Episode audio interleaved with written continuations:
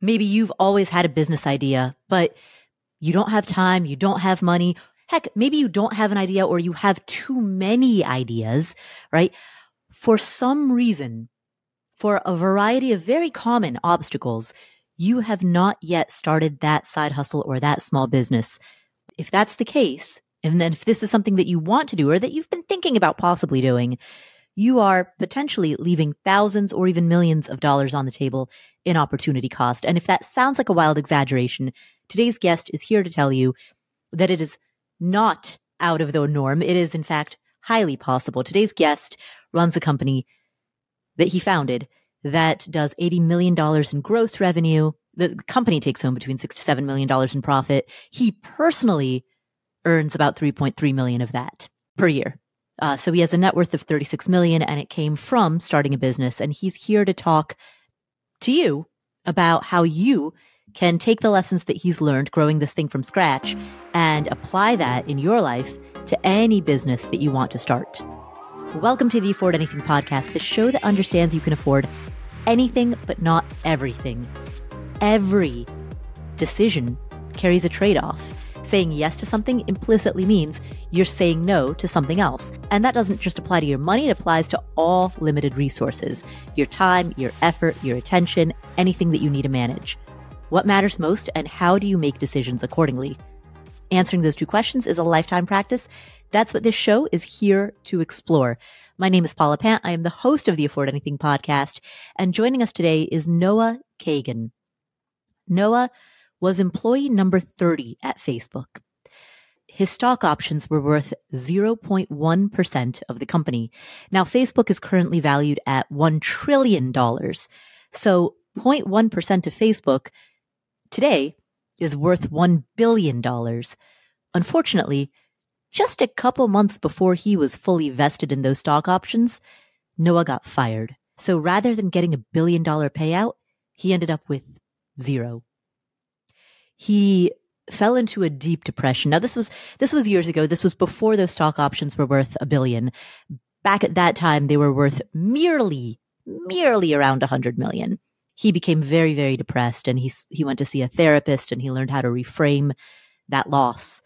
He picked himself back up and he started building businesses from scratch. He was just some dude living in California and Texas and figured it out uh, and he built a bunch of different businesses. He tried a lot of different things, right? But fundamentally, he was just a guy with an idea.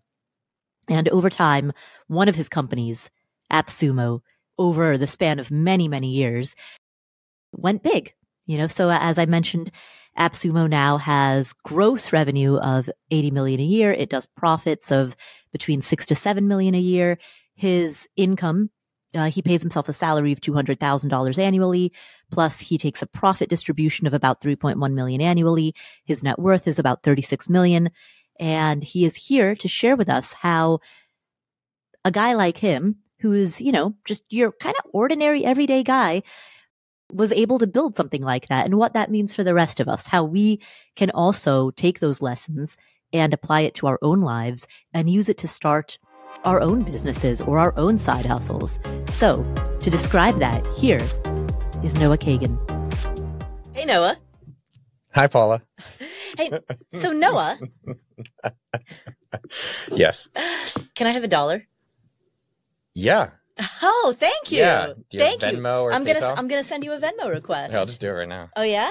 All right. Here's here's my Venmo. What is it? You can put it publicly so other people send you money. Oh yeah. Put the QR code in the thing. All right. So while we're doing this, uh, Noah, why don't you explain? You tell me why I just asked you that question. Before I explain why it happened, how did that feel asking?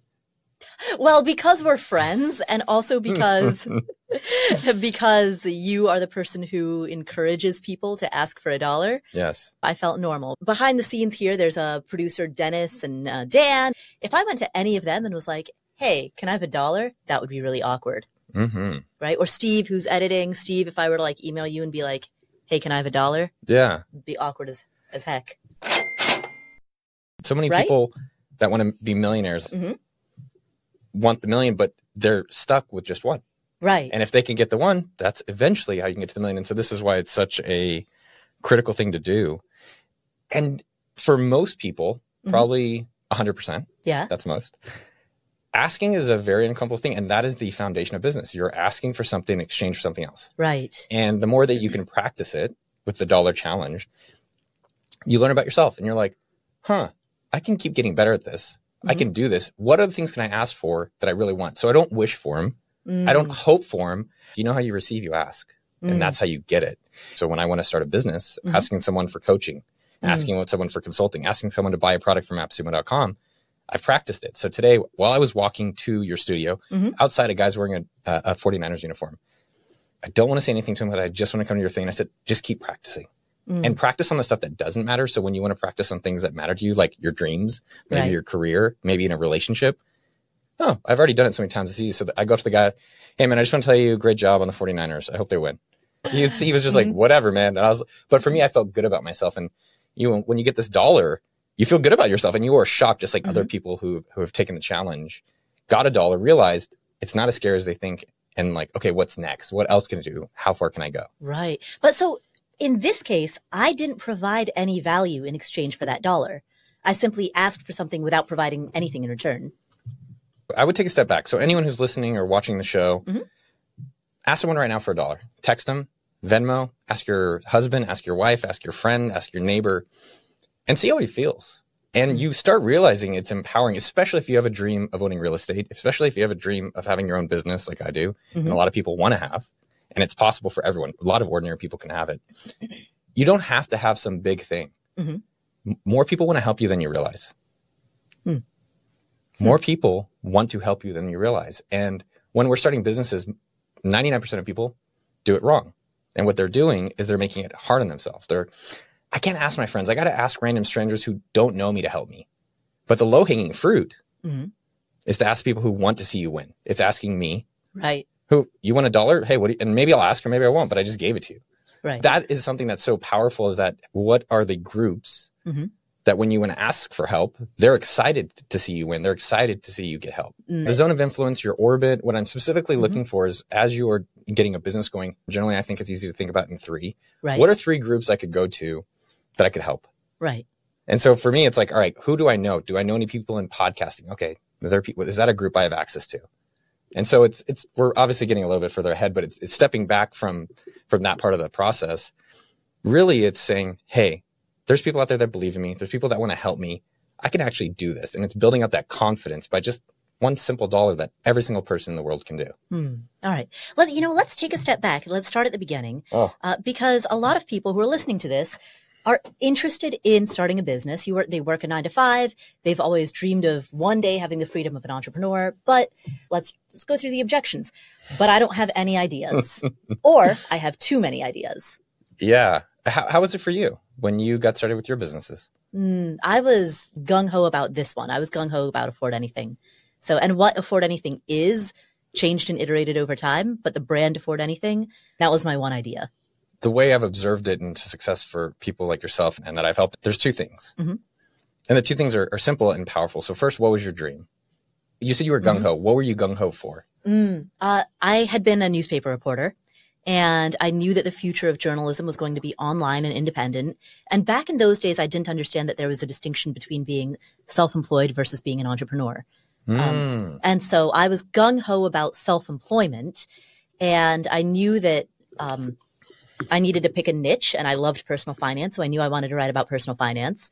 So I, I was gung ho about creating Afford Anything as a brand so I could make a name for myself in the personal finance space. Thinking at the time I was going to be a personal finance freelance writer.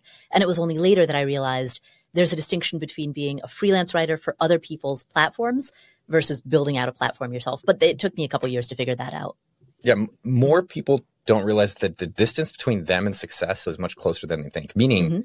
that people have the abilities they don't realize. They think that Noah or Paula or someone else that you see on TV, oh man, they must know something I don't know. And the answer is not true. Mm. They actually do have that ability. And the fact that you had a dream Mhm. is amazing. You're like, no, my dream is that. And I'm not really sure how it's going to get there, but I have a dream. And I think for everyone out there, the, the first step of entrepreneurship is thinking about what your dream is. And that doesn't mean you need to run a company. I think that's a misnomer. Mm. It could be, hey, I want money to have grocery bills paid. Mhm. I want money so I can have some creativity. I want to make some soap, Mm. right? Like there's a woman, Jennifer Hudson. She sells cookies just to be able to help with her kids.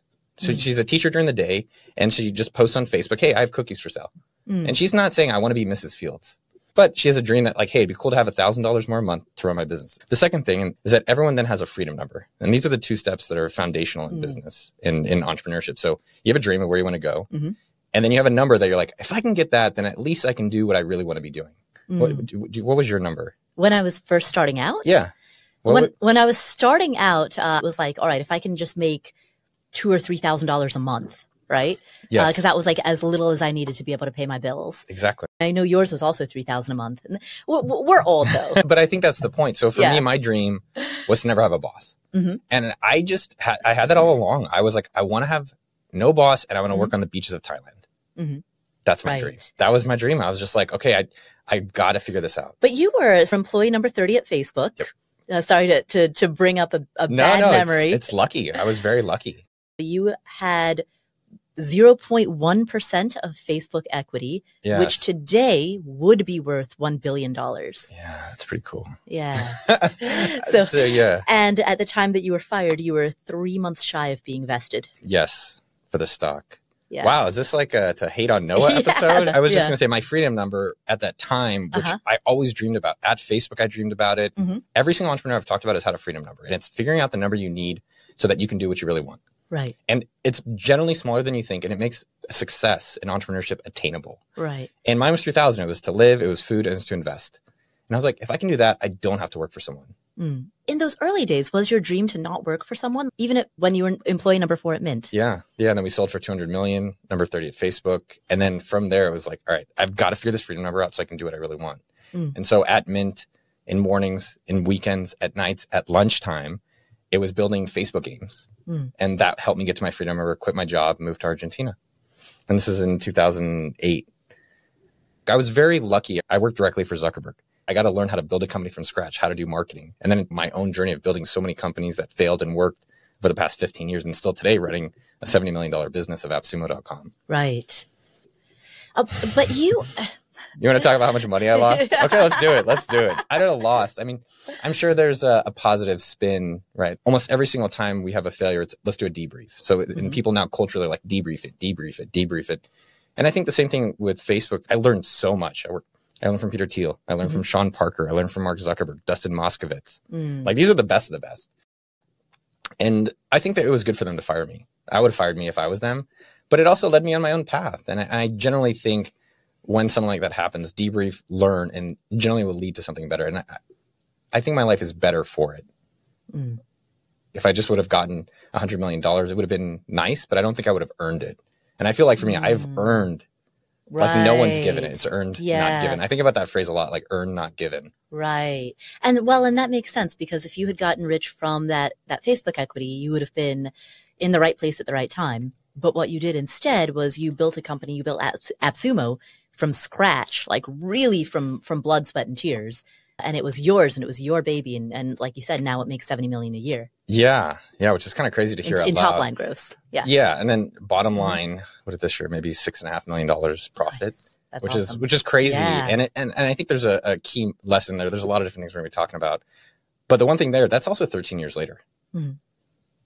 The 13 years Yeah. later, and that's after 20 years of trying things all over the place, conferences, Facebook games. I tried student discount cards. I tried a college website business. Like I've tried the gamut of a lot of different things, but most people just see the dish that came out of the kitchen that they're eating today. I didn't have like some big liquidity event. I didn't get lucky. It was like I just literally worked jobs. I lived a very low cost of living. Mhm. And then doing that very aggressively for 30 years enabled me then to have money to be like, what do I really want to be spending my time on? What is it over the years that I've done for free Hmm. that I've really enjoyed? And it was like creating content, promoting things. It's like, all right, there's something there about how do I explore that and creating my own business so that I can do it the way I want to be doing it. But but you also make the point that businesses are ultimately not about the founder or the creator; they're about the customer, right? so how do you how do you merge the two? How do you balance those?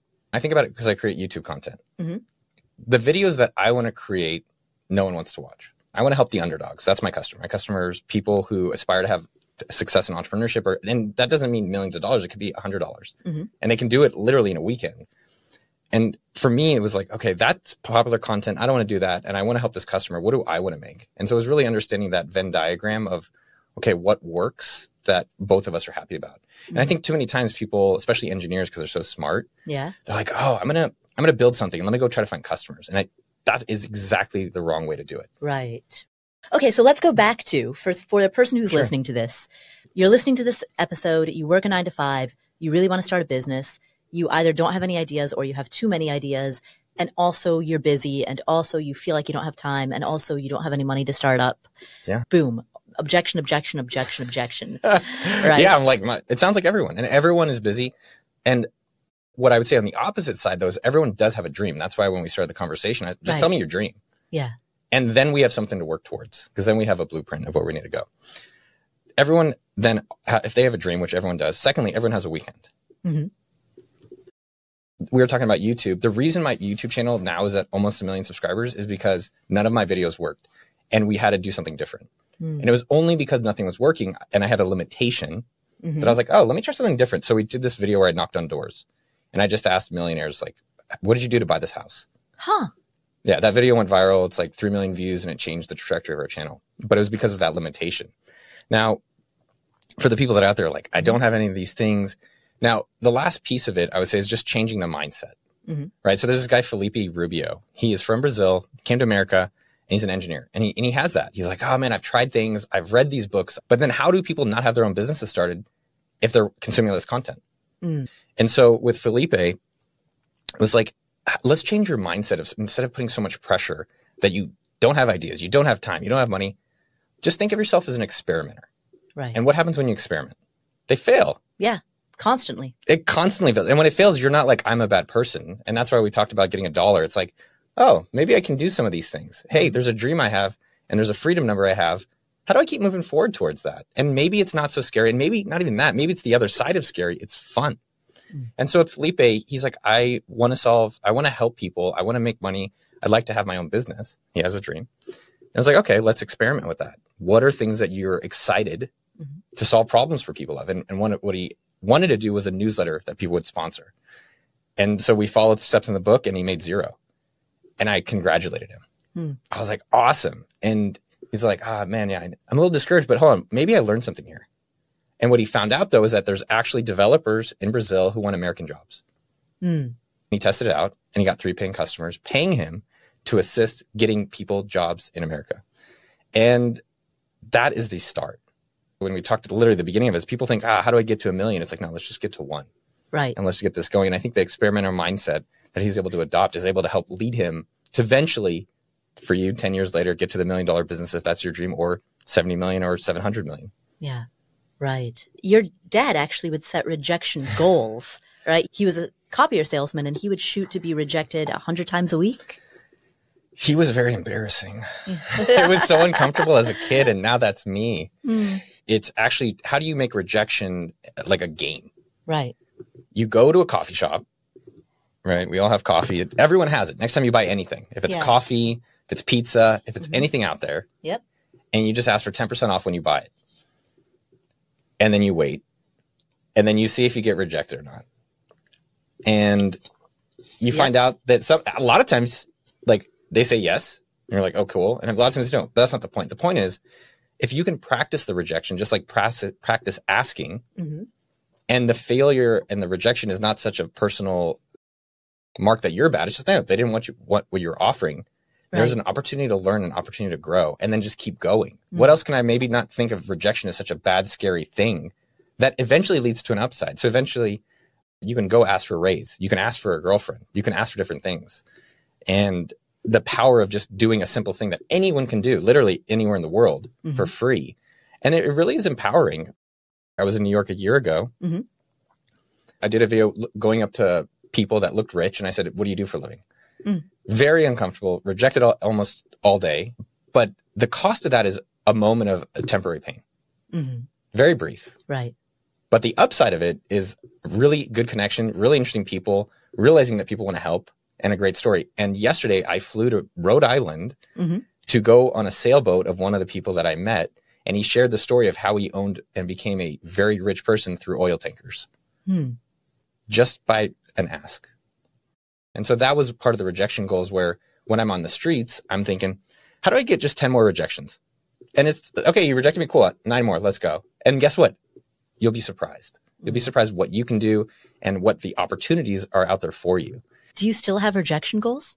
I still have them when I do videos like this, yeah. And I still push myself. It's not the distance between me and someone listening or watching is much smaller than they think. The only difference is you got to practice it. Mm. And the important part is just to go do it right now today. Right. When people think about business and making money, it's like, I don't have an idea. You know what's a basic idea? Cutting someone's grass. hmm Uh, You guys don't know what grass is in New York. It's this thing. It's in lawns and like uh, I've I've seen pictures. I've seen pictures on the internet. it's green. Green. So you see how this is fake? Like it's Yeah. real. They have real grass. uh, Wow. in a, in the world, but, but it could be even simple. Like the simplest thing is even putting something online on eBay or Facebook Marketplace or Craigslist or whatever you use to sell something, and be like, "Huh, I can do this." Maybe no one wants it, or maybe someone does. I have a friend who put her paintings online. She's a nurse during the day. She's trying to buy beer money. Mhm. And that's what she did. She put her paintings on Facebook Marketplace and she's doing $300 a month selling her paintings. Mm. And it's like, oh. And so it's realizing that the rejections aren't as scary as they think, as we think they are, and then just getting more comfortable at doing it. 10 seconds on the clock. How many things can you name that are always growing? Like your hair, your net worth, I hope. Your income, your investment portfolio. Again, I hope, I hope. Hey, how about the revenue in the business that you run on Shopify? Shopify is the global commerce platform that helps you sell at every stage of your business, whether you just started or whether you've been in business for 10 years, whether you're selling accounting textbooks or windshield wiper repair kits, and whether you're selling in person or online. If you're online, know that Shopify has the internet's best converting checkout, 36% better on average compared to other leading commerce platforms. And you can leverage AI with Shopify Magic, an AI powered all star. Now, what I like about Shopify is that it's there for you whether you are just beginning or whether you are doing your first million in revenue, your first dollar to your first million plus. Shopify powers 10% of all e commerce in the US. They have award winning help. And businesses that grow grow with Shopify. So sign up for a $1 per month trial period at shopify.com slash Paula, all lowercase. Go to shopify.com slash Paula now to grow your business, no matter what stage you're in. Shopify.com slash Paula. When it comes to financial advice, you've got to trust the source. It's why you listen to this podcast. When I'm looking to upgrade my wallet, I turn to NerdWallet. Their expert team of nerds dives into the details to help you find smarter financial products. Before NerdWallet, I didn't know how to optimize what was in my wallet, so I didn't know how to optimize how to use travel rewards to pay for vacations. But now I've got a new card with more miles, and I'm getting business class upgrades, I'm getting lounge access, I'm getting all kinds of perks that I didn't even know that I was missing out on. What could future you do with more travel rewards? A hotel upgrade? Lounge access? Wherever you go next, make it happen with a smarter travel credit card. Don't wait to make smart financial decisions. Compare and find smarter credit cards, savings accounts, and more today at nerdwallet.com. Nerdwallet. Finance smarter. As with all cards, credit is subject to lender approval, and terms of each credit card issuer apply. Hiring? With Indeed, your search is over. If you need to hire, you need Indeed. Indeed is a matching and hiring platform with over 350 million global monthly visitors, and you can use it for scheduling, screening, and messaging. In addition to helping you hire faster, 93% of employers agree Indeed delivers the highest quality matches compared to other job sites. Now, inside of Afford Anything, I've had to hire many people over the years, and when I hire, I do so because we already are overloaded with work and we already are overwhelmed. And so using a platform like Indeed, which makes hiring both faster and easier as, well as better, it helps you find higher quality matches, solves a problem that you most likely have if you are hiring. You probably don't need even more stress and work added to your plate. Now, Indeed's matching engine is constantly learning from your preferences, so the more you use Indeed, the better it gets. Join more than 3.5 million businesses around the world that use Indeed to hire great talent fast. And listeners of this show will get a $75 sponsored job credit to get your jobs more visibility at Indeed.com slash Paula. Just go to Indeed.com slash Paula right now and support our show by saying you heard about Indeed on this podcast. Indeed.com slash Paula. Terms and conditions apply. Need to hire? You need Indeed.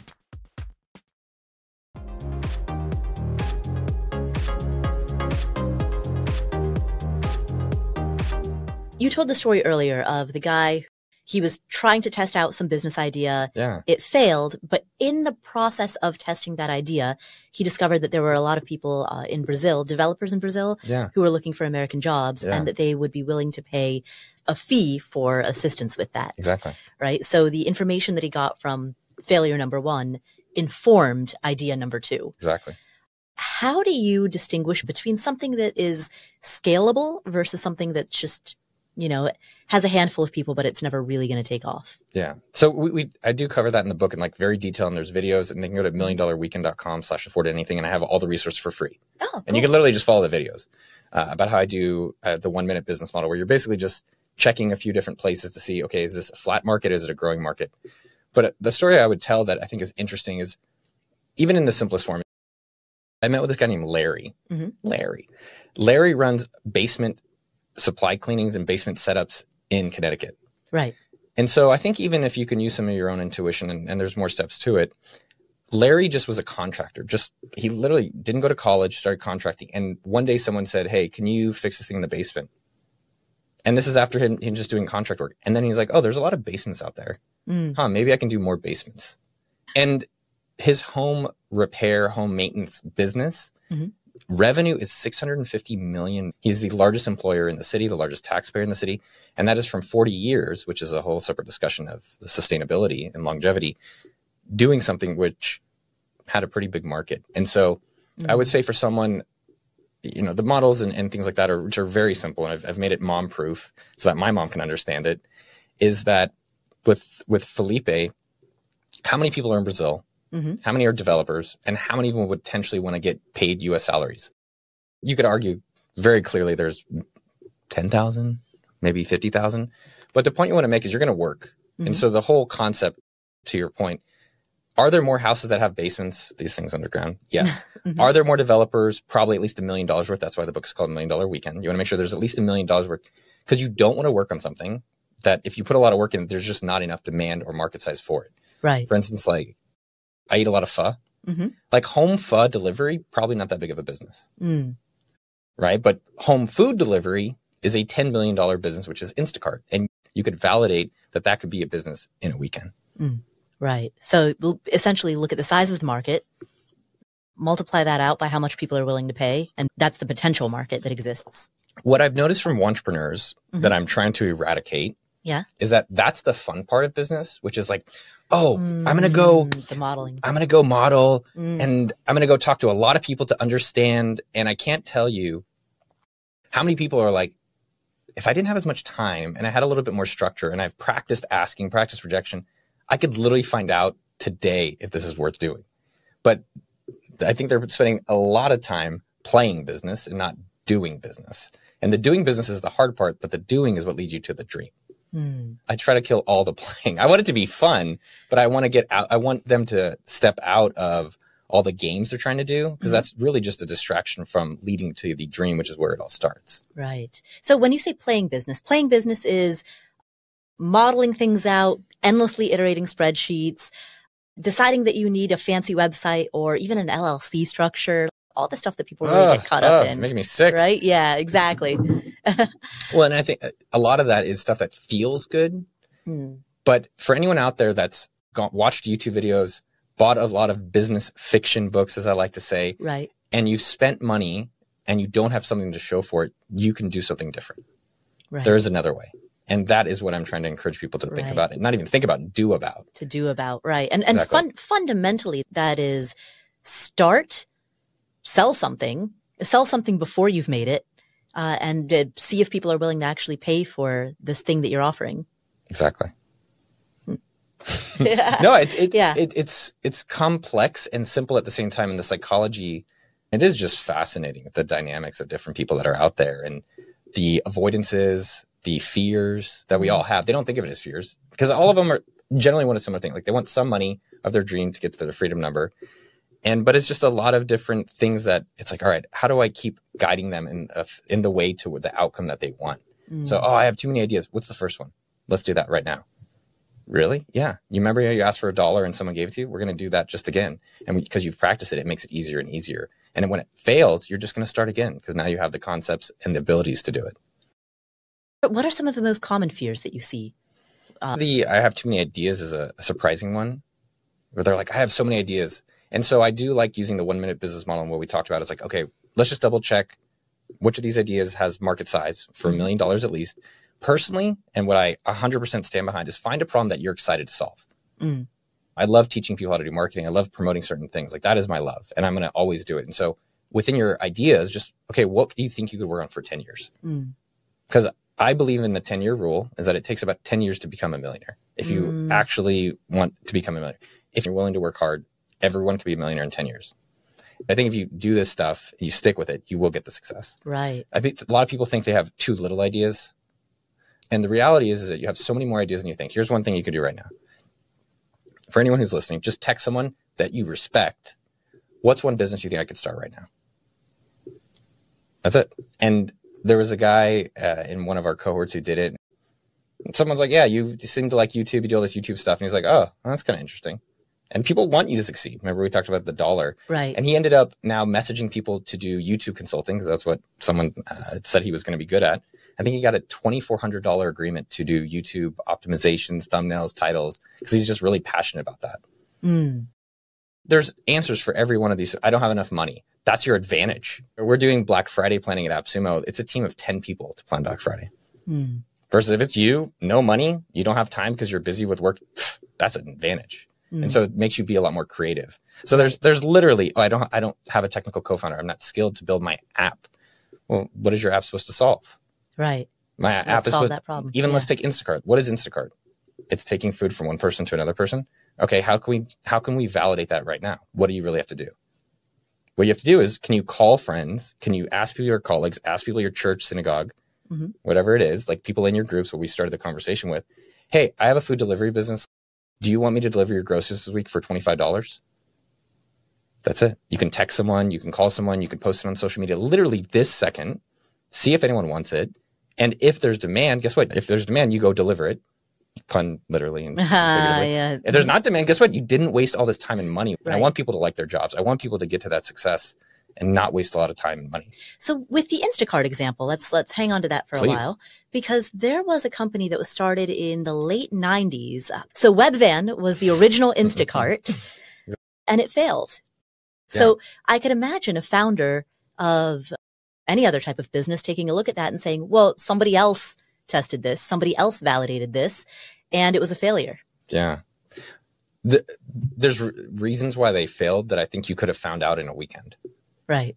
And because if they would have validated in a weekend, they would have understand different structures. So they bought their vans mm-hmm. and they they built their warehouses. Whereas Instacart, it's like, huh, maybe we don't need that. And they didn't have warehouses. They used the grocery stores. Maybe we don't need cars because they can just hire just people like gig workers to deliver the food. Mm. And right. so there's ways of actually not having to spend a lot of money and time. And I think Webvan raised, I don't know if it was a billion, maybe a hundred million dollars. Yeah, they raised a lot. And they were also late 90s. That was pre smartphones. They may, may have just been too early for their time. Yeah, there's, there's definitely timing with some of this stuff. But ultimately, the, what does timing really mean? It means that who's the customer? What's the customer first that you need? And can you solve the problem that they really want today? Mm. And, a, and a business fundamentally is solving a problem for somebody. Don't make it sound so simple. Because if it's so simple, then how is it that people haven't found that success? Hmm.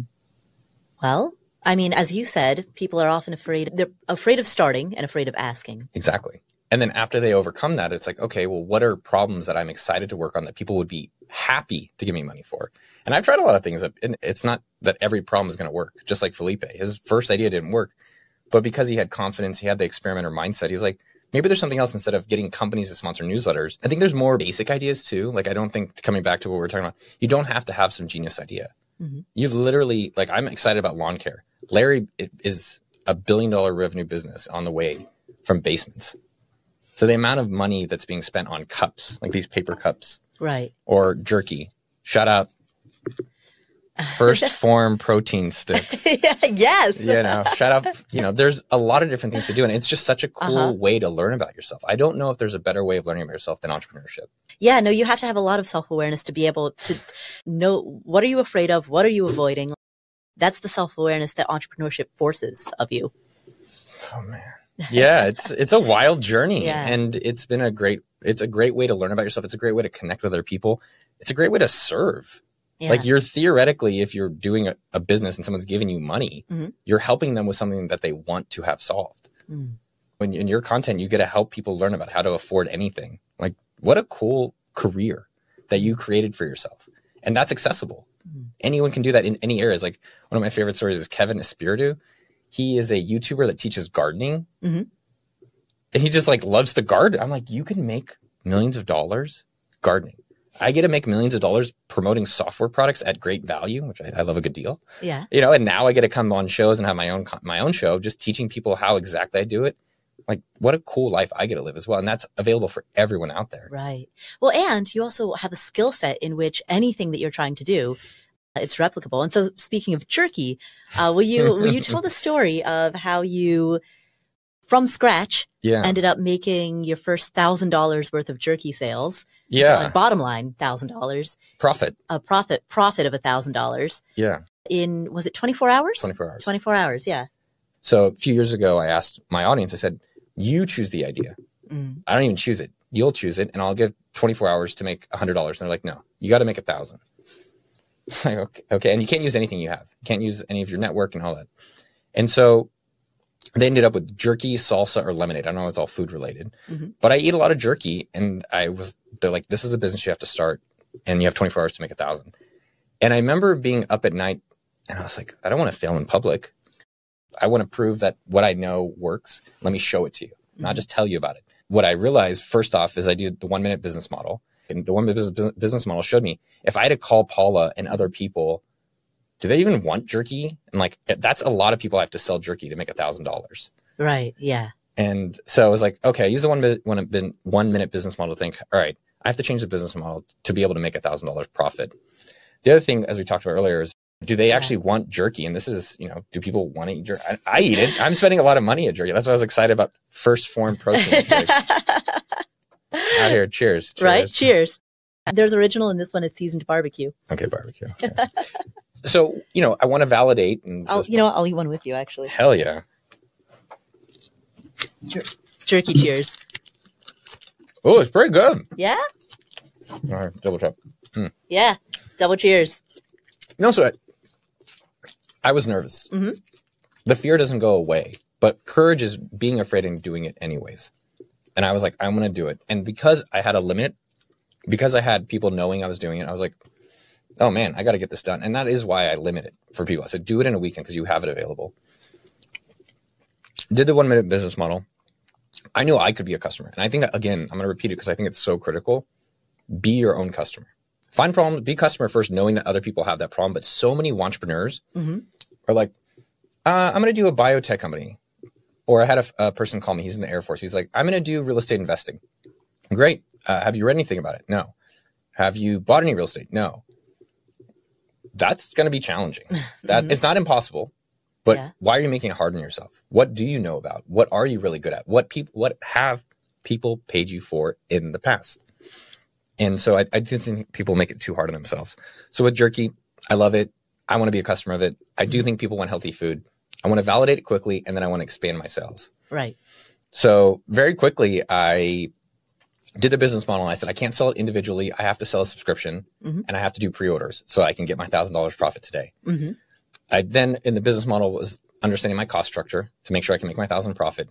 And then I was figuring out how the hell do I sell jerky? And this is a thing that people are wondering. You don't have jerky. You don't make meat. Right. Like you don't, where are you going to get the jerky from?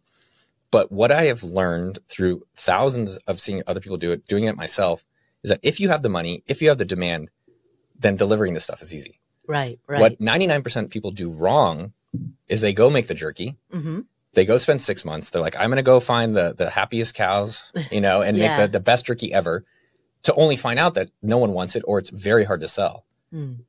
There's another way. Make it easy on yourself.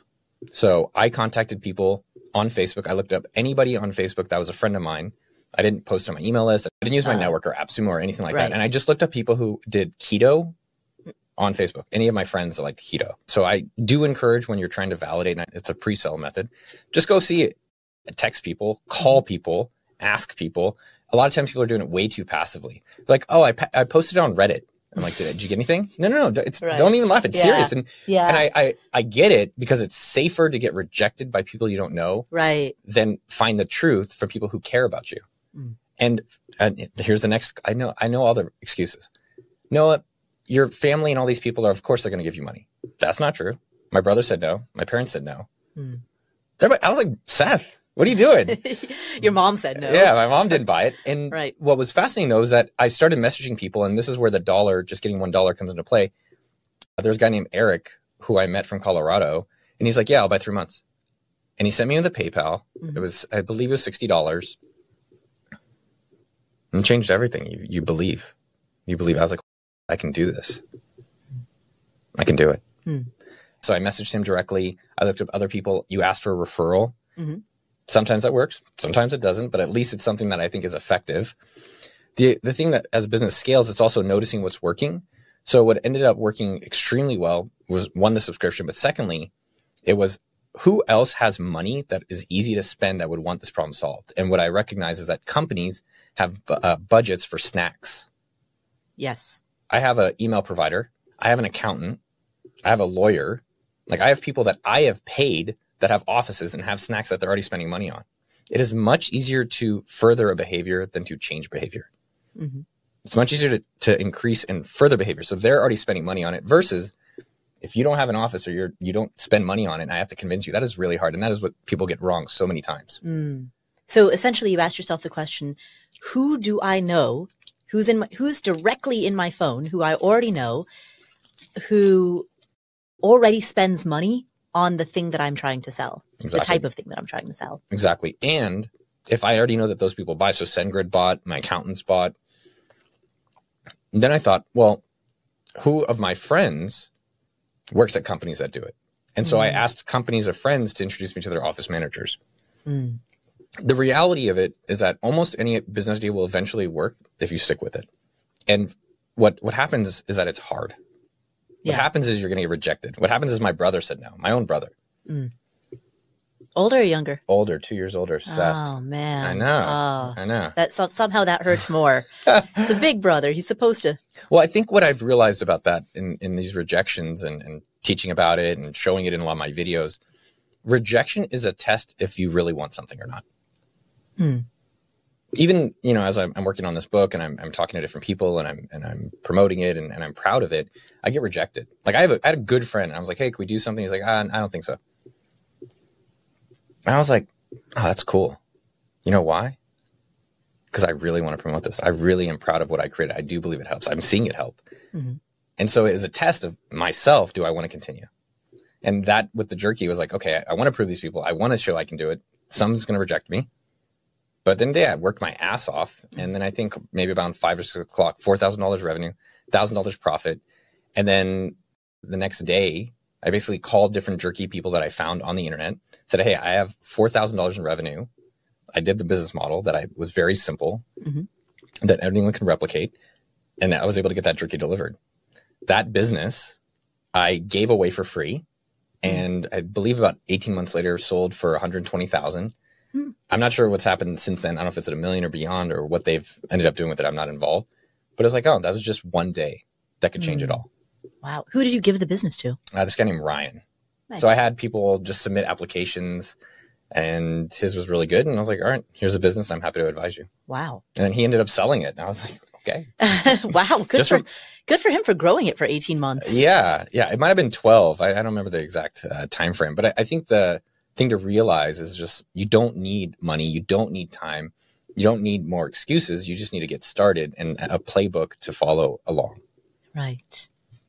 I think a lot of people just hope and they wait and they want to receive. And it's like, well, you have to go create, you have to Right. go ask, you have to go put yourself out there in some way. Well, see, that's why my first question to you at the beginning of this was, "Hey, I I didn't provide any value for the dollar." yeah.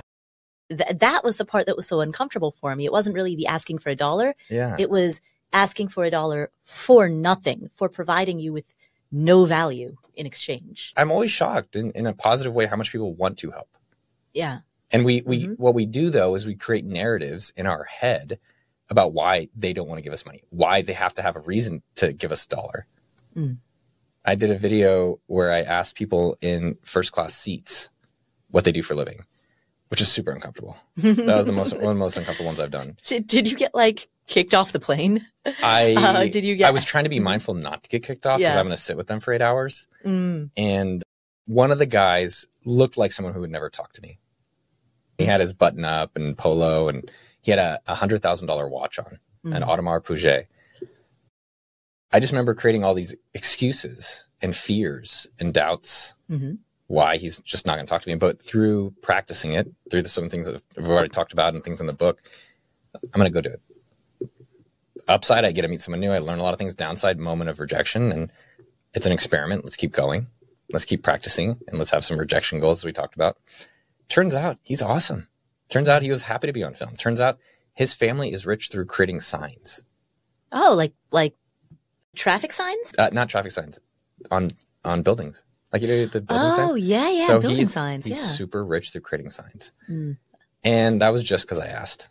And you're creating that the assumption that I have to give you something, and you, and that you should. I, I think generally you want to be, hey, I'd love to learn your story. Hey, I'd love to hear about you. And you're kind of, it's surprising how much people want to talk, how much people want to help. And so me and you have a relationship, but why did you create a thing that, of course, why did you create an expectation that I wouldn't want to give you a dollar? Hmm. That's your thought.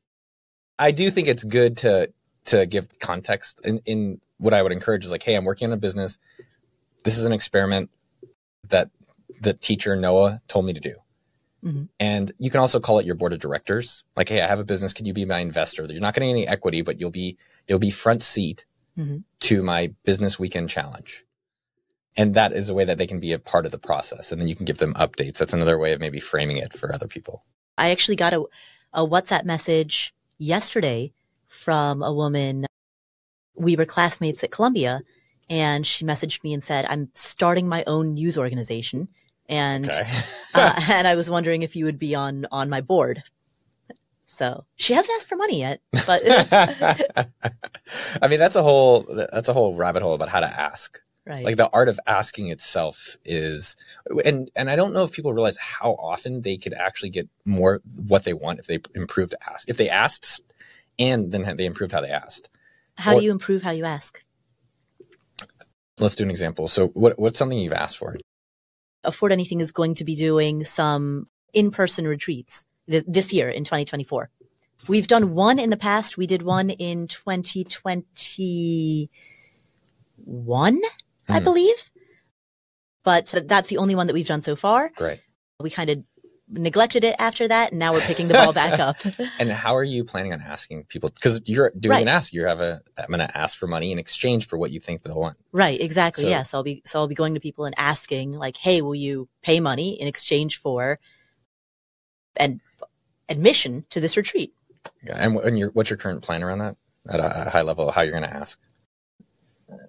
write an email that basically outlines it, these are the problems that this retreat is designed to solve. Mm. And if those problems resonate with you, then here's exactly what we plan to do in order to solve them. And if that resonates with you, then here, here are the logistics, the date, the time, Yeah. the location.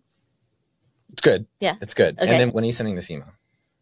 The dates for 2024 right now are still a little bit tentative, Hmm. but as soon as we lock down the, the specific venues, that's when we'll be ready to announce.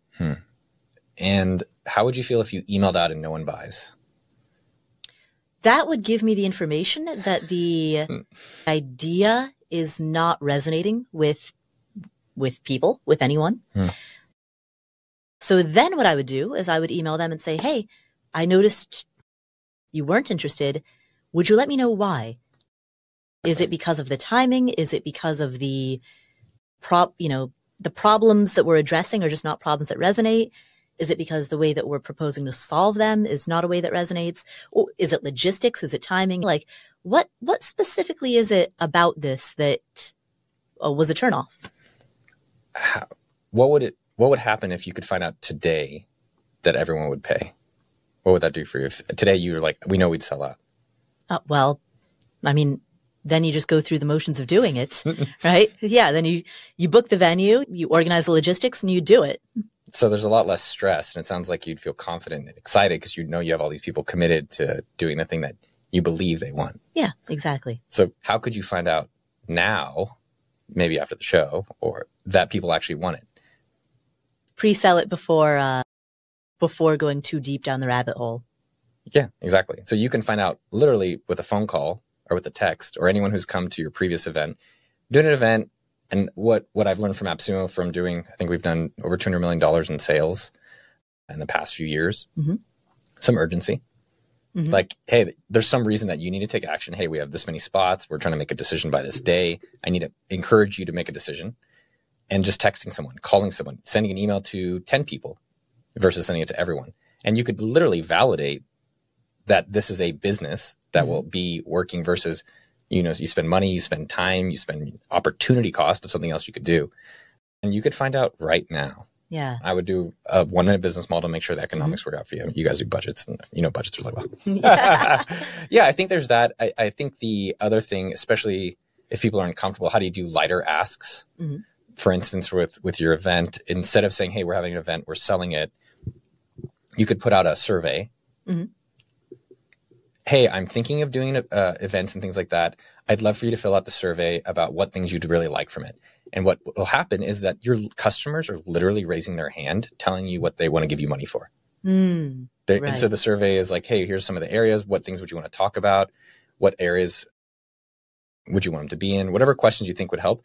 And literally, you you send it out, and you get all of these customers. You just email, text, call, and you say, hey, we have this slot open. We can actually solve your problem. Mm. And that survey is not you selling them anything. You're literally delivering and educating and va- giving the value of what problem they want. Right. You're listening, essentially. You You're listening. Listening.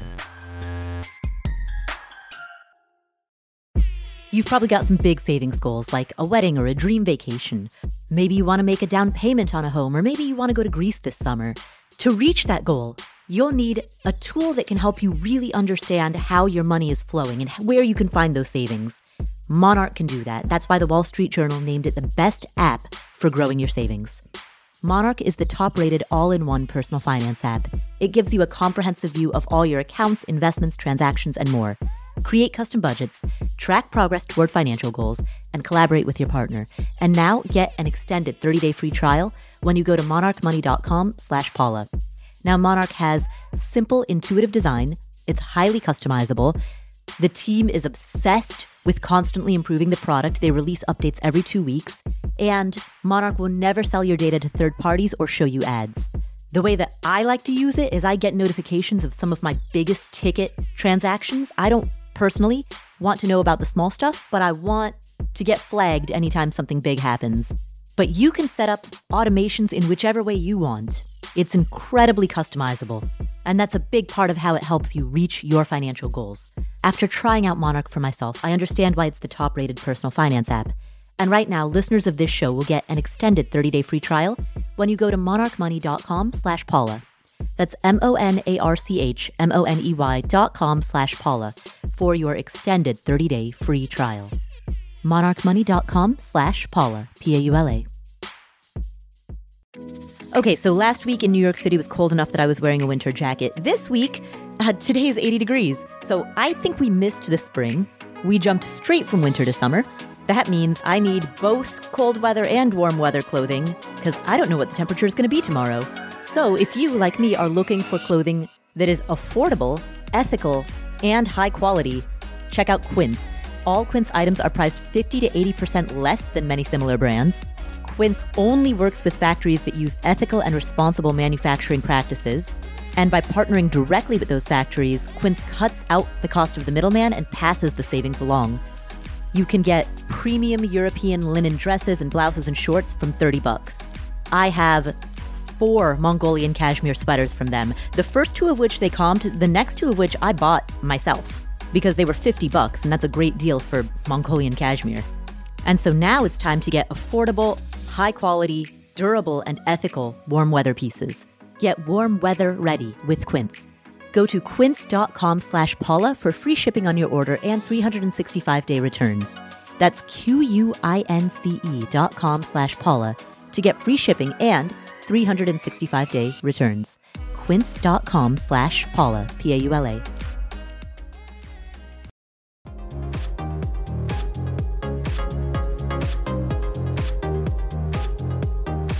As you've scaled, Mm. What are the challenges in scaling that are unique or different from starting? Because most of our conversation so far has been about starting.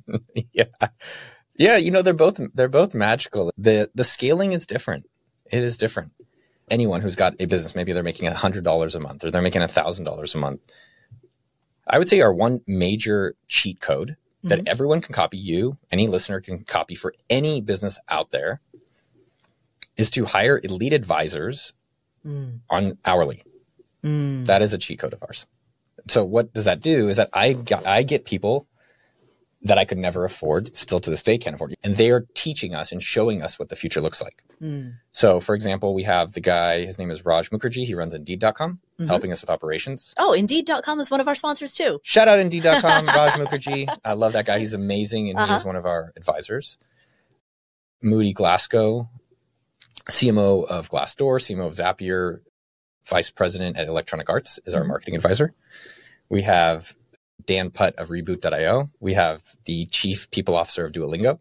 Mm. And so every single person across every single department in leadership gets uh, a cheat code. They get an advisor that we just pay hourly for. And that hourly is a lot hmm but relative to what they help us not have to learn the hard Right. way or the long way or the expensive way is insanely valuable. And I don't think enough companies are doing that. They're like, oh, I have to hire someone.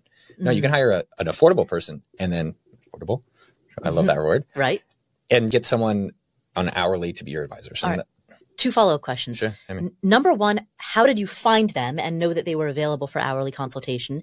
Number two, is there an implementation gap between the advice that they give and your ability to execute on that advice? And how do you, if Yeah. so, how do you bridge that? So how you find them is first off identifying what are the three problems if you had someone that they would actually solve for you. Mm. okay, if they were here right now, you had a perfect person. They what would they solve? Like, ah, they would solve this and solve this. Is okay, cool. Now you know what you actually need. Mm. Because otherwise, you're just going to go, oh, this person ha- worked at a cool company, which I've done a lot of. I'm like, oh, they went to Harvard. Yeah, they don't know still. Right. What did you actually do? And and so really understanding what you need. So when you go to people and say, here's my three problems, walking through how you'd solve them or how you have solved them. For instance, with Moody, we are going over it gets more technical. We're getting over like our return buyer strategy. So not brand new buyers, but people who bought once. How do we get them to come back second, third, fourth, fifth, sixth, seventh, and tenth time? And he's like, focusing on one to two is wrong. Focus on three to five. Mm. And then we did some analysis of like the frequency that people come back at. Point being, he's right.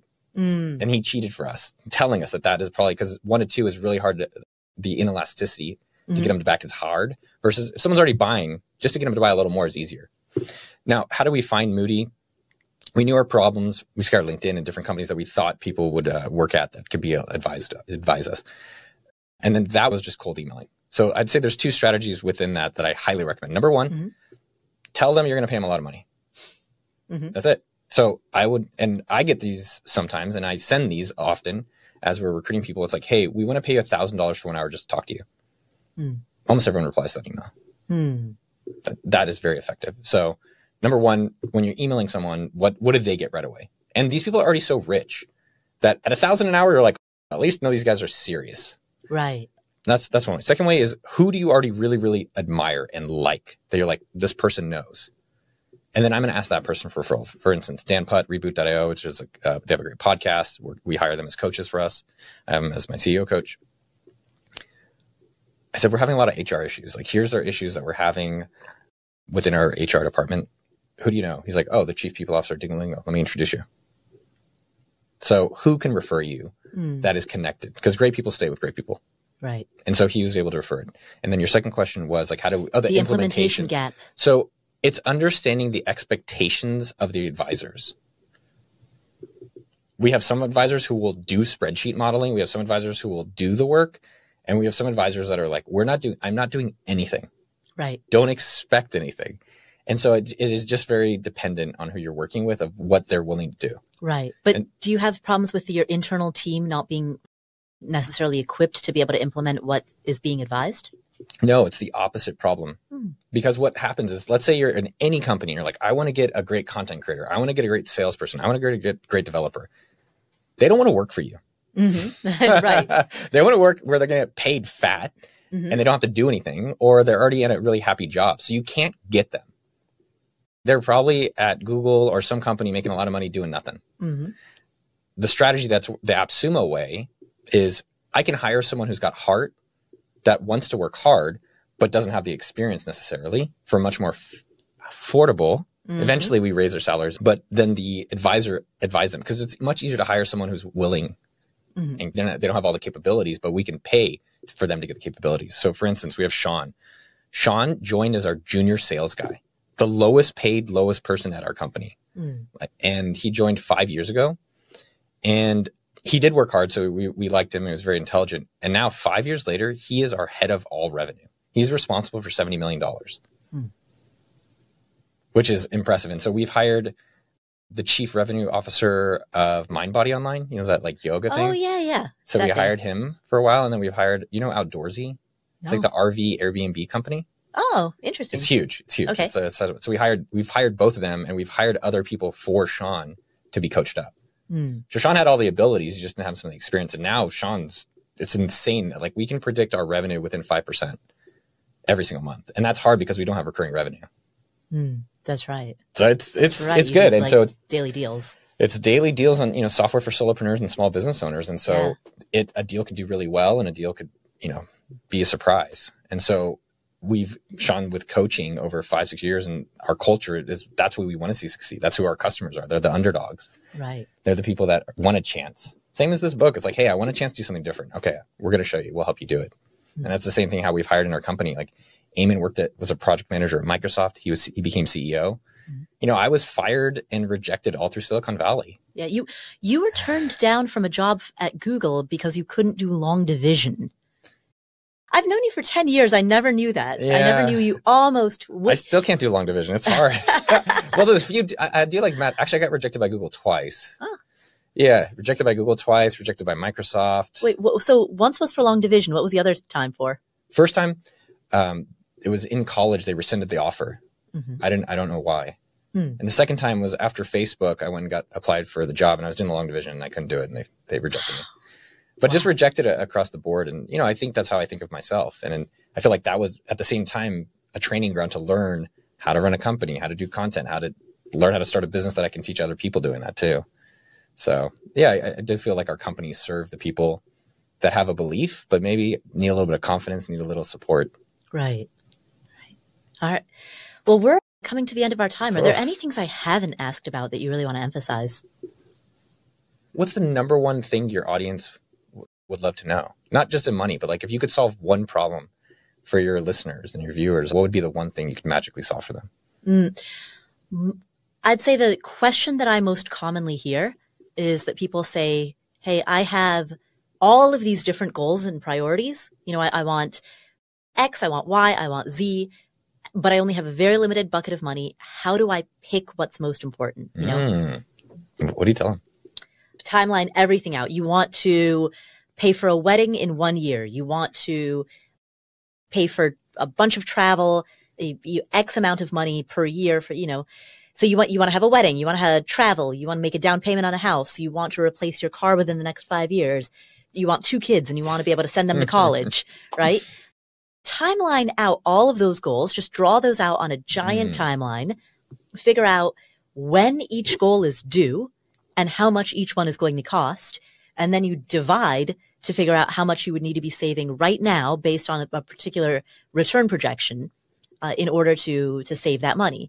And typically what will happen is when people do this exercise, they find out that the amount of money that they would need to save is more than they make, right? Or, or just very unrealistic. And so then it becomes, all right, how can we get you to either Mm. uh, drop some of these or expand out the timelines or shrink the budgets on the goals or make more money. Those are really going to be your four choices there. what, what are people's dreams? Like, hey, I want to be able to afford different things, and how can I do it ultimately? With the Afford Anything audience, a lot of people want work to ultimately be optional, Mm. you know, like, Mm, freedom. right? And, and that's, that's what it is for both of us. Like we could stop working tomorrow. We, I don't want to, and I know you don't want to, Yeah. but in theory, that's possible. And there is a certain psychological freedom that comes from knowing that we could, you know, that that option is always on the table. Yeah, it was crazy. even though I would never take it, you know? Well, I, I, I have a financial manager and this wealth plan, wealth manager guy, and he's like, you know, you never have to work again. He's like, at your current spending, I spend around twenty thousand a month. Mhm. He's like, you never have to work again. I was like, are you? Sh- can you double check those numbers? I was like, really? That's that's wild. But the bigger the bigger thing that I, I thought of this morning when I was thinking of talking with you and, and sharing with your audience though is that I planted the seed and I started. Mm. It wasn't that I had all this money. It was that In, in fact, you lost a billion dollars. I go to his life coach therapist after I, I didn't get this money. She goes, Noah, let's just write out everything you could have bought with a billion. It wasn't a billion then. It was only, I think, about a hundred million. Mm. She's like, write everything you want. I was like, I want an M3, a BMW M3. Mhm. I want to get like a house in Palo Alto. All right. How much is that? At the time, maybe let's say one five. M3 is 45,000. Mhm. Okay. So you didn't get a hundred million, but to live the life you're telling me you'd, you'd like to live, you need about a million and a half dollars. Like, do you think you can get that? I'm like, yeah, I do. Hmm. Maybe you didn't really miss out too much if you're getting to live and get the things you actually really wanted. So I, I do think for the people out there that want to be able to prioritize things, why not just get all of them? And the way you can do it is there's upside when you have your own businesses. Right. Yeah. You don't have to like. There's Yeah. some things lately that I feel I feel lucky and fortunate that I have the capital to not have to think about it. For instance, I, I my girlfriend lives in Spain, so I'm buying duplicates of almost most of the things I own in Spain and America. So I have two fifteen thousand dollar bikes, Mhm. and then I have all this massage equipment, two different versions of it in America and Spain. That's super luxury to me. Right. But it's because 13 years ago, I had a freedom number of $3,000. And I was like, okay, let's figure out how I can get there. And that's led now to me making millions of dollars a year for myself. But that Right. that's because I found it, I started it, and I stuck with it. Which I think a lot of people they dream about it, they hope about it, but they're not doing about it. It's like, okay, just plant one thing today, get the one dollar. All right, get that one small thing. And and that that to me is don't worry about the downside, just worry about how far can you go with these different options. Right. How do you avoid thinking small? Right. Your original freedom number was 3000 a month, 36,000 a year. Yeah. Right. And that, okay, that was 13 years ago. So with inflation, we'll say it's less than $4,000 per month. The equivalent Yeah. of, we'll say 48,000 a year in today's dollars. Totally. I, I lived very cheap till I was 37. Mm. And when I talk about cheap, let me be very concrete. I lived in my mom's house for two years. I lived in my aunt's basement for a year. I lived on couches Mhm. for a year. While I was making six figures at mint.com, I was living on couches because I didn't want to pay rent. Mm. And then I didn't really spend money on clothes. I didn't spend money pretty much on anything. And what's to some extent, I thought money can't buy happiness. But I think the point I'm trying to say is the point I'm making for people is that find the thing that actually gives you the joy, find the life you actually want to live, and then you can actually go execute towards it. Like you can go and do it, but you have to start it today because it's not going to happen for some time. Ten years is what it could take, and find a thing that you want to stick with for that long a time. For me, it's promoting. For you, it's talking about this. The other thing I would say that changed my perspective about my freedom number and how it's evolved because I didn't really change it. Mhm. I was making millions, still living like I needed to only have thirty thousand Mhm. and not spending any of it. Was you got to test before you invest. This is an AppSumo value, and so when COVID happened, that is when I finally enjoyed my money. Mm. Like I have, you know, I had a 2004 Miata, which I still own and I love. And when COVID happened, I was like, I really could probably die. I could die. Why don't I try living a bigger life? Let me just try it out. Cause like sometimes it's hard to have, it's hard to know the ending if you haven't seen it. That's why I hire these advisors. They've seen the ending. They've seen the big thing. So I bring them on and they show me their bigger vision. And so when COVID happened, I started renting fancy houses. Mm. I rented a $20,000 Malibu beach house. Mhm. And then I rented a lake house in Austin. That was 7000 They were cheaper. They're all half price, by the way. Because Mhm. normally, because COVID, no one was going. Right. Then I rented in Rollingwood, Austin, Texas, which is the, one of the most expensive neighborhoods where like McConaughey and all these people live. And after ha- testing a bigger vision, testing a bigger dream, I wasn't going to go back. Mm. I didn't want to play smaller. Right. It- I felt better. It wasn't, I, I guess growing up, I thought material is bad and owning things is bad and it owns you and all these things. And it also makes me feel good. It makes me feel happy. I can share it. It makes me feel excited that when I go in this house, I'm proud of myself. Mm. What you're describing is money shaming and money negativity, right? These are lessons that a lot of us learn in childhood, Big time. right? The we learn to associate being rich with being bad, right? rich people are evil, kind of a thing. The the Yes. Montgomery Burns from The Simpsons. Yeah. And then it's not talked about because the people, no one wants to hear someone complain they can't enjoy money. Right. But I think the takeaway for anyone out there is just what do you actually enjoy?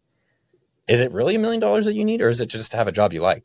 Mm. Is it really just you want to have creativity so you can start a business to be creative, to be making baskets, to do something on Etsy, to do some consulting, to do some maybe lawn work or pool care, whatever it is? It's finding that what you actually enjoy and then you know trying it out and moving towards it. I think the other thing I would I'd like to encourage people with money is have a dream.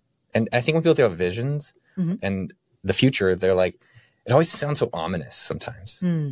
It's so big and it's so un, it's literally unlimited, which is uh, so amazing, but also scary. And so I, I like coming back to the book and coming back to, you know, million dollar weekend, and these things, just, just write out a dream. Just like, don't limit it. I like one year timeframes. It's just very digestible. It's like, what do you want to do this year? Mm. Just one year. What's my one year dream list? And so having that and then really thinking, okay, what am I actually, is this, is this what I want or is this what others want?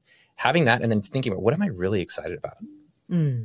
And so with, with AppSumo, it was having people around that have big dreams, Mhm. big visions, and then also really thinking about, okay, what do I want to spend the next year on? That's gotten me excited. Hmm. If I, can have a big vision, I can I can do this stuff. Like I want to find the thing you're actually excited to kind of keep moving forward towards, and it takes some work and you know a lot of different years, therapy, failures, depressions, all these different things to finally get to this point where where I'm at. Right. You asked me, you said you thought we'd be talking about money a bit more. what are some of the other kind of major takeaways or ahas that you've had, particularly in the last couple of years? as I've enjoyed the money more, as Yeah. I, I think one, I believe every single person should go on a date with their money and Mm. figure out what relationship you have. Mm. Everyone has a different relationship. Some people are monogamous. Mhm. Some people a little freaky. Mhm. And you just have such a variety of relationships based on your parents, Right. based on your net worth, based on who your friends are. And I think understanding where it is and then maybe thinking about who do I want to be dating? Mm. Right. So let's say you, you Yeah. go on a date with your money and you realize, you realize that you are money avoidant. oh, oy You know? vey. Which I guess if you're money avoidant, you probably wouldn't be listening this deep into a personal finance podcast. Dude, these people, But- the people who are listening, right? it, yeah, people here are in the right place. But I'm sure the people who are listening have spouses, friends, siblings who are money avoidant, right? Um, yeah. so- So my brother.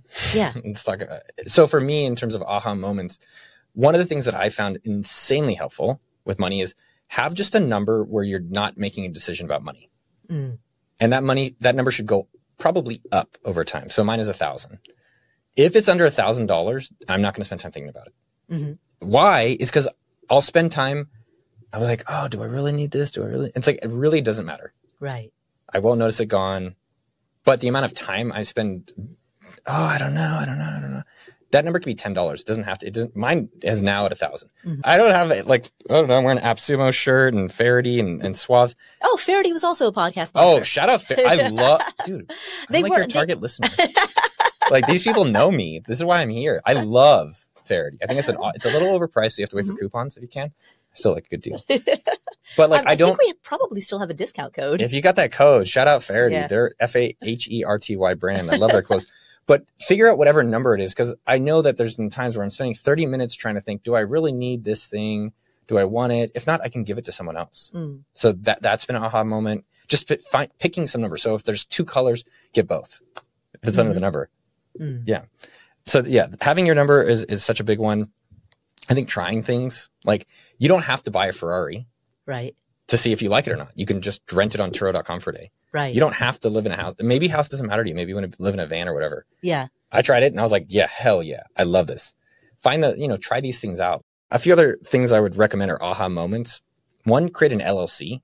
Mhm. If you have an LLC, you can actually expense your cell phone. You can expense your home internet. You can expense a lot of things. Mm. And so an aha moment is like having your own business, as much as there's now unlimited upside, there's a lot of opportunities for you to expense things that you would be paying post tax money from your personal. Right. So that's another aha moment. Hiring staff. hmm Yeah. I know it sounds a hell hella rich life. It's not. It's not even crazy. You don't have to be uh, a multimillionaire to be that. Like I have a I have a house manager. They're generally between twenty five and thirty five dollars. Mhm. It's like having staff, so I don't have to. I actually sometimes do it. I, I do it myself because I like it at times. Like, all right, I'm going to return these items. But if you don't want to do it, or you want to do other things, or you want to relax with your wife or husband, or work on things, for thirty bucks an hour, they do the mail, they put the groceries away, they pick up the groceries, they return packages, they supervise uh, if people if things need to get fixed in my house. Mhm. It's not that expensive, And the fact that I can either relax or work on things that can make more money, I, I don't know if I could ever go back to Mm. not having that. And it's not even a rich person life. Like that's affordable to most people, 30 Right. bucks. Yeah. Yeah. So, if, I mean, if they're working, what, five hours a week or something? It's- Yeah. It's about, it ends up being about a thousand a month. Okay. So for $12,000 a year, which remember what I've talked about again? I business expense it. Mm. So it's a business expense because this is stuff that I'm now doing so I can work on things. It just creates a lot more time and relaxation in my life to have a person that, hey, can you go take my car to the shop? Hey, can you go get this washed? Whatever it is. If you ever want to have a business, you don't have to trade your money for time. You could hire someone for that money. Right. And that that's a really big misnomer people miss. Like people are like, oh, I don't want to do trade my time for dollars. Like, fine, hire someone you can. I'd say last thing that's been pretty interesting aha moments. get get two of everything. I think that's been a thing where I, I just find the things you like and get and just go with those. So like I have two of my bikes. Mhm. I just don't want it But to. is ever, that because you live between I live Austin in two places, Spain? and in case it one ever goes away or they go to stock, Mm. like I don't want to not be able to get it again. Mm. So now in a lot of things, not just because of Spain and America, I'm buying doubles of like my clothes, doubles of my like bike shoes, just to have a backup. Because I, I don't know, it, it's I do know it's it's re- it reduces the amount of stress of trying to find new things versus like I like these shoes, I like these items. Mm. Let me just go and have double of them, and I don't have to think about it again if they're ever out of stock. Yeah. Well, okay. So I, I do a modified version of that, which is once I find a, a brand that I like, I just, I stop. I'm, I'm not looking at any other brands. What what have been some of your aha moments with money and how it's and it evolves, right? I, It does. people might hear me and like, oh, it's like at my previous house, which I told you I went to a month ago. It's 800 square feet. It's a wreck. The floors are cracked. The doors barely lock. I used to think people are breaking in. The roof has like a kind of like it's sinking in the kitchen. Mm. I lived there for three years, and I I, I, re- I remember when you first bought it. I yeah, remember that. that's a trash, man. Holy crap! But I, I think it says, what does it say about me? Mm. you talked about vision. It's like, okay, my vision is to live in a place that I, I don't feel good about myself. And I feel like I honestly felt scared there. And I was like, is this what I, is this what I want? Cause like my house, I think I can do forever. The one I'm in, I can do forever. I love, it's like, this is beyond my dream. Mhm. So thinking about where you are now is like, is this where you want to be? And what does it say about you? And try some other things out and see where that is. Hmm. What would have been some of your uh, money aha moments? Big And, and- and- yeah, and evolutions. I, you know, I think when I was when I was in my twenties, I especially in my early twenties, I had so, such little confidence in my ability to make money that that lack of confidence drove my frugality. Uh, because it was ultimately a scarcity mindset, right?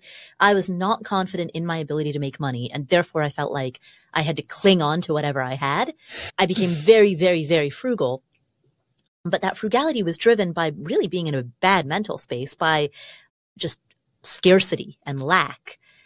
And as I've become more confident over time, my spending has increased. And then the the pandemic really helped Mhm. shift things because it was, and we were talking about this before we started recording. That was a big light bulb moment for me of like, you know, I've I've always assumed that I'm going to live until my my 90s. I've just I've always assumed I would live to a to a very old age. And the pandemic was the first time that I was like, no, I, I could be dead tomorrow.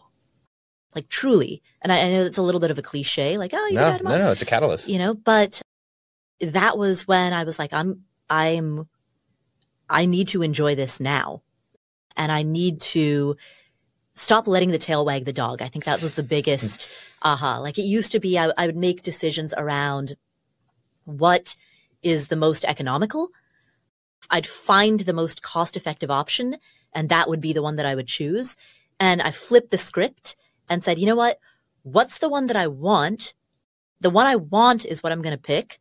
And in the context of what I want, I'll try to find the most economical possible way to do it, but I'm not going to deviate from what I want. Or to put that more succinctly, let the heart lead and the mind execute rather than let the mind lead.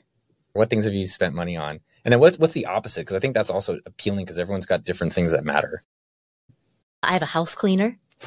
That's amazing. I fly business class. I have enough status that that gets paid for from miles, but like, you know, all of that is opportunity cost. yeah things I've bought that I've really loved. I mean, I think I think largely it's like building out a team around me. You know, it's it's paying for people to do certain jobs. I, I think that's the the bulk of it. that practice of generosity. I talked about how lack of confidence and scarcity mindset fueled my, particularly my early 20s, Mm. uh, early to mid 20s. One of the ways that I was able to get over that, that scarcity mindset is that practice of generosity. And sometimes it's really subtle. Sometimes it's just, it's tipping 25% instead of 20, right? Or friends will go see a movie and I'll pick up movie Hell yeah. tickets for, for the entire group, you know, and my friends are like, I'll Venmo you. And I'm like, no, don't worry about it. One dollar. So I mean, Yeah, exactly. But things like that, that to me, those are like little reminders of, Hey, I'm capable of making more. yeah, yeah. It's being generous. is Pretty cool. Yeah. it is a nice feeling that you can actually help other people out and I don't know, just be thoughtful and be able to afford these different things. Afford anything. yeah. And and not worry about the money so much. That is, it's a real luxury. And I, and I think if people, a lot of people aren't there and some people are and wherever you are in your path, it's just, it's, it's accessible. It's available. And it, it is funny that it's like, oh, I don't know if it's available. I, I can't do it because I have a day job because I have kids. Like, no, you can actually, just like you, you, you had a day job and then you created your own jobs and then you can, that, that evolved. It doesn't happen overnight, but it won't happen if it doesn't start. Right. Thank you, Noah. So the link is what milliondollarweekend.com slash afford anything. Yes. So all the resources, if you want to see how to do a one minute business model, if they want to see the walkthrough of how to understand the market's growing, if they want to see some of how my income, I actually have a sheet on there Mhm. about my income sources. That's my day job, which I, I have a company, my real estate, and these different things about how I get my money. Nice. Awesome. Cool. Well, we'll, we'll link to all of that in the show notes. Thank you, Noah. Thanks. Thank you, Noah. What are three key takeaways that we got from this conversation?